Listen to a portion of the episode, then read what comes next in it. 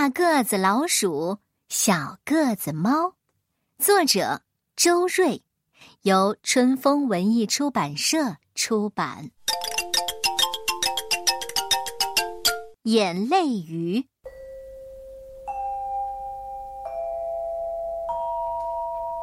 马老师把一盆花放在讲台上，问大家：“好看不好看？”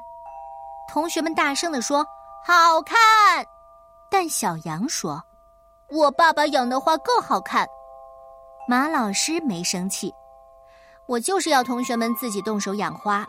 一个月之后呢，我要办个展览，看谁最能干。小猪问：“嗯，什么花都行吗？”“都行。”“嗯，要是不养花，养别的，比方说养鱼，可以吗？”“嗯，行，也行。”那大个子老鼠问：“也可以养虫吧？”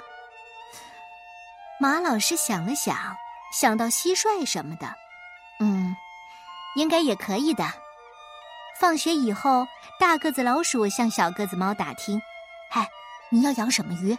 我去给你钓来。”小个子猫说：“河里的鱼我才不稀罕呢，我叔叔带回来一条海里的鱼，我去向他要来养。”猫叔叔是很喜欢侄女儿的，小个子猫就把这条又干又硬的海鱼提走了。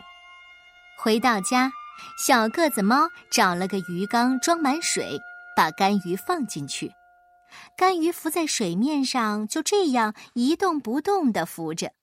小个子猫嘟囔起来：“哎，鱼不是应该游来游去的吗？”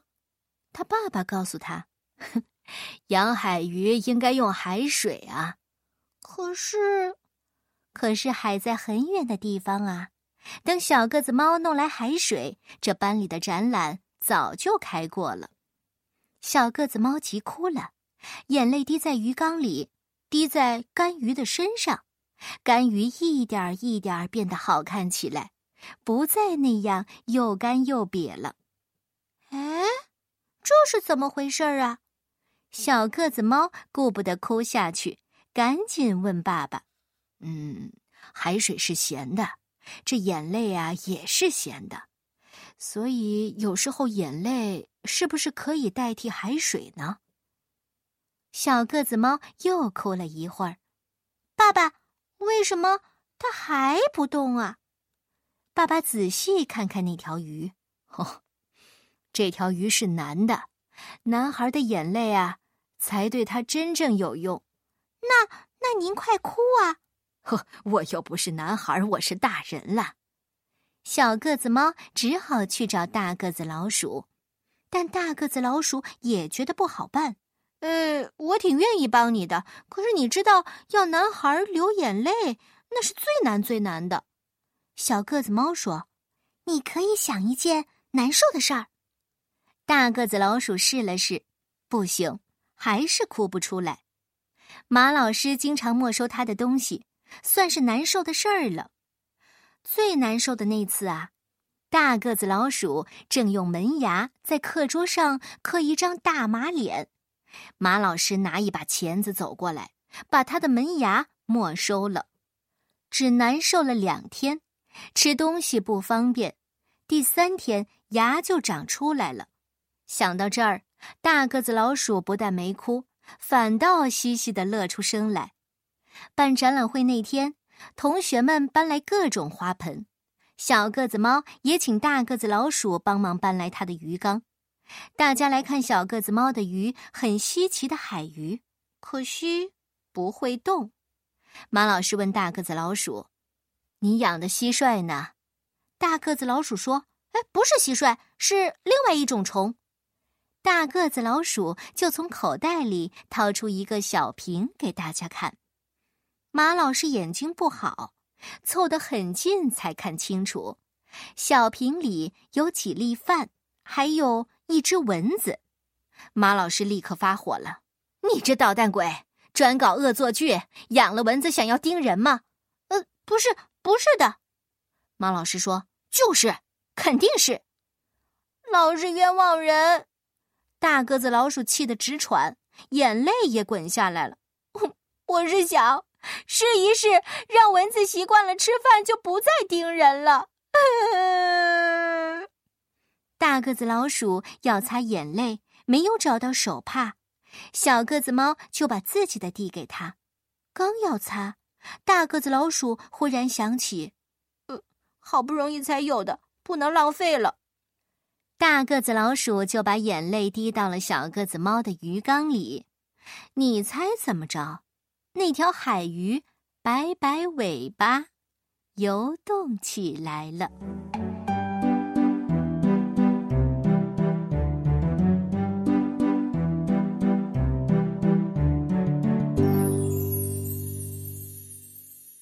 换影子。小个子猫蹦蹦跳跳的走着，没留神儿，头上的蝴蝶结掉了下来。大个子老鼠看见了，捡起蝴蝶结追上去。快追上时，小个子猫尖叫一声。大个子老鼠一边把蝴蝶结交给小个子猫，一边奇怪的问他：“嘿，你叫什么？”小个子猫说：“你踩到我的影子了。”踩到影子也会疼吗？你的脚这么重。大个子老鼠心里哼了一声，到底是女孩子，好娇气呢。小个子猫说：“我奶奶告诉我，影子被人家踩了会倒霉的。啊，是真的吗？我也不知道。”大个子老鼠想了想，很大方的说：“那我我踩了你的影子，你也踩我的影子吧，我不怕疼。”不，我不愿意这样做。嗨，那我自己来踩。可是大个子老鼠怎么也踩不到自己的影子。大个子老鼠说：“我不想让你倒霉，这样吧，把你的影子换给我，我反正常常倒霉的。”小个子猫有点不好意思，但大个子老鼠说换就换，把两个影子扯下来接上去，换上别人的影子啊。总有点不大习惯，走起路来觉得别扭，影子也不习惯新主人。大个子老鼠的步子大，小个子猫的影子老是跟不上；小个子猫的步子小，大个子老鼠的影子老是超过它。大个子老鼠回到家，妈妈已经给他烧好了荷包蛋，但他直嚷：“我不要吃蛋，我要吃鱼。”妈妈弄不懂了。哎，你平时最讨厌鱼腥气的啊！现在大个子老鼠就是要吃鱼，一边吃鱼，自己也奇怪。嗯，我又不是猫。小个子猫回到家，不知从哪个角落找出了一块硬得像石头的面包干，有滋有味儿的啃起来。小个子猫自己也奇怪，哎，喜欢啃硬东西，我又不是老鼠。上课时，大个子老鼠被马老师叫到名字，他立刻站起来。他常常被叫到名字，常常站起来，反正他已经做好了倒霉的准备。马老师向大家打开一个本子，这个本子又脏又破，一看就知道是大个子老鼠的。大家瞧一瞧，我要特别提出，大个子老鼠硬硬头皮，他被批评惯了。但马老师说的是：“我要表扬他，这位同学最近的作业既端正又清洁，错误也少了，说明他进步了。”大个子老鼠感动极了，这是因为小个子猫的影子带来了小个子猫的优点。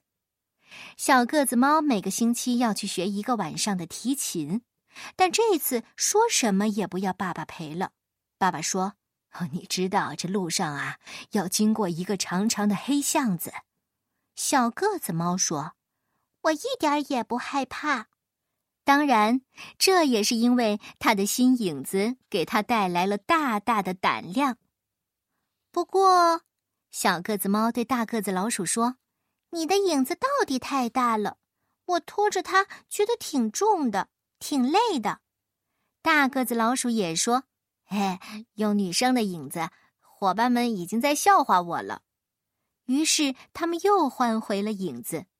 小个子猫夹着提琴盒又要出门时，爸爸问他：“呃，要不要爸爸陪？”“不要。”小个子猫不慌不忙的走在黑巷子里，心里想：“看来影子换回去了，这优点啊还在。”红的，绿的。小个子猫走到街上，看见大个子老鼠正要过马路。这时绿灯刚灭，红灯刚亮，大个子老鼠赶紧过马路。小个子猫想要提醒他，亮红灯可不能过马路，要等亮绿灯，但已经来不及了。一辆小汽车开过来，撞到大个子老鼠身上，把它撞了个跟头。小个子猫急忙跑过去。要把大个子老鼠拉起来，可是拉不动，还是大个子老鼠自己爬起来了。小个子猫问大个子老鼠：“撞疼了没有？”大个子老鼠摸摸身上：“我这样棒的身体，它那样小的汽车撞不疼我的。”小个子猫说：“要是大一些的车子啊，肯定会撞疼你。红灯亮是不能过马路的，你怎么给忘了？”我当然知道，可现在亮的是绿灯呀。现在是红灯，是绿灯。小个子猫拉来黑豹警察，这才使大个子老鼠认了输。小个子猫说：“肯定是你的眼睛出了毛病。”大个子老鼠想了想：“哦，昨天我的表哥来，给了我一颗糖，说它跟别的糖不一样，你吃了就会知道。”为了使大个子老鼠不再把红灯看成绿灯，不再被汽车撞倒，小个子猫送大个子老鼠去了医院。青蛙医生给大个子老鼠看病，他问：“哪里不舒服？”大个子老鼠说：“咦，一个红青蛙。”青蛙医生说：“哦，我知道是什么病了。”青蛙医生给了一支眼药膏，小个子猫。把眼药膏挤到大个子老鼠的眼睛里去，大个子老鼠觉得有点难受，但青蛙医生说这膏药很灵，治好大个子老鼠的眼病只要一个钟头。大个子老鼠和小个子猫出了医院，医院门口栽着许多花，大个子老鼠指着花说：“绿的花，红的叶子。”西瓜摊旁，灰驴在吃西瓜。小个子猫就问大个子老鼠：“你看西瓜是不是红的瓤儿？”大个子老鼠直点头：“呃，是的，红的皮，绿的瓤儿。”小个子猫又看看天：“哦，可真好玩啊！那太阳也是绿的了。”“呃，对呀，一个绿太阳。”“啊，那你的绿太阳一定不像我的红太阳这样热。”呃，是的，它是凉凉的、滑滑的，我真想摸它一把。于是，小个子猫很羡慕大个子老鼠了。其实，有你这样的眼睛也不错，看到的东西和别人不太一样。嗯，那你不怕我撞到汽车啦？这也好办呐，你只要跟别人反一反，看到红灯走，看到绿灯停，不就行了？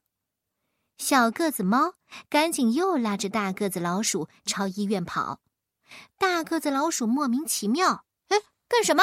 干什么？”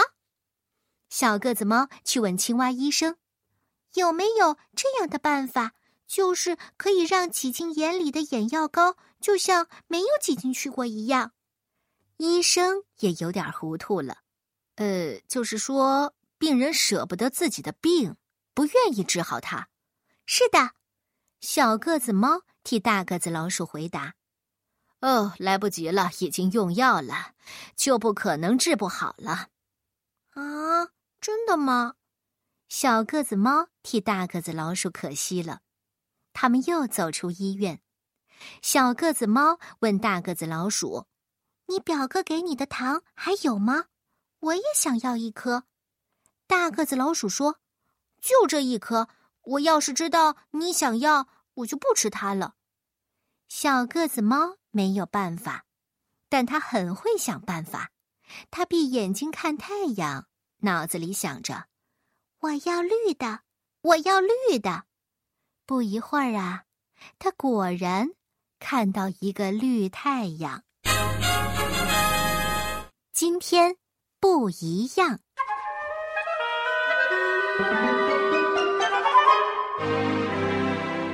没劲儿，小个子猫对大个子老鼠说：“被小个子猫这么一说啊，大个子老鼠也觉得没劲儿了。为什么没劲儿呢？今天跟昨天一样。”小个子猫说。大个子老鼠想了想：“呃，昨天跟前天好像也一样。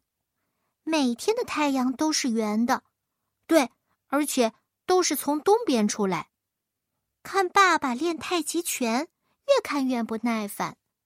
我妈一早就唠叨，我耳朵都听出老茧了。一天三顿都吃鱼，我家老是炒蚕豆，越说越没劲儿了。小个子猫眯起眼睛，要是明天起来太阳变成方的，哦，这大概很难。大个子老鼠说：“不过要是你明天起来。”看不到你爸爸，看到我妈妈了，这倒容易些。怎么回事啊？哦，我到你家去住，你到我家来住，明天就跟今天不一样啦。这倒是个办法。他们俩回家一说，爸爸妈妈都同意了，家长们也挺高兴。明天和今天不一样。要知道，小个子猫家从来没有男孩。大个子老鼠家也从来没有女孩。当天晚上，大个子老鼠睡到了小个子猫的床上，小个子猫枕着大个子老鼠的枕头。一觉醒来，大个子老鼠感到这房间好亮呢，自己家里总是拉起黑窗帘黑洞洞的。猫爸爸已在阳台上打拳了，大个子老鼠觉得挺好玩，忍不住跟在后面学起来。小个子猫睁开眼，没有看见太阳，只看见一块黑窗帘儿。他对鼠妈妈说：“这屋子里讲起惊险故事，一定挺吓人的。我虽然胆子小，但是我很喜欢听惊险故事呢。”鼠妈妈高兴极了。我知道许多吓人的故事，是从我外公那里听来的。但给儿子讲了十八遍以后，他一点也不害怕，再也不愿意听了。哎，你听过猫魔王的故事吗？我没有哎，我只听过大道鼠老三的故事。于是鼠妈妈给小个子猫讲惊险故事，讲了一个又一个。鼠妈妈说：“猫魔王饿了，哇哇叫，我还没吃早餐呢。”哎，对了，我们也该吃早餐了。嘿，我给你炒蚕豆去。但小个子猫说：“不用不用，我可以吃故事，只要您一直讲下去，我就不会饿。”再说，住在小个子猫家的大个子老鼠，猫爸爸为他打开冰箱，爱吃什么自己挑。冰箱里红红绿绿的鱼罐头。大个子老鼠挑了一种从没见过的，也从没听说过的，用挺厉害的门牙，咔咔咔起开罐头盖。过一会儿啊，大个子老鼠家的小个子猫接到了小个子猫家的大个子老鼠打来的电话：“喂，小个呃子猫，怎么回事？你的声音不对劲儿。呃呃呃，都是因为你家的鱼不好吃吗？啊，好吃。”可是没留神儿，让鱼刺卡卡卡在卡在。小个子猫连忙赶回去救大个子老鼠，用什么把鱼刺取出来呢？小个子猫想着，找着，最后他拿起靠在墙角的钓鱼竿，叫大个子老鼠把嘴张开。这能行吗？你放心，挺大的鱼都能钓上来，别说你的小小鱼骨头。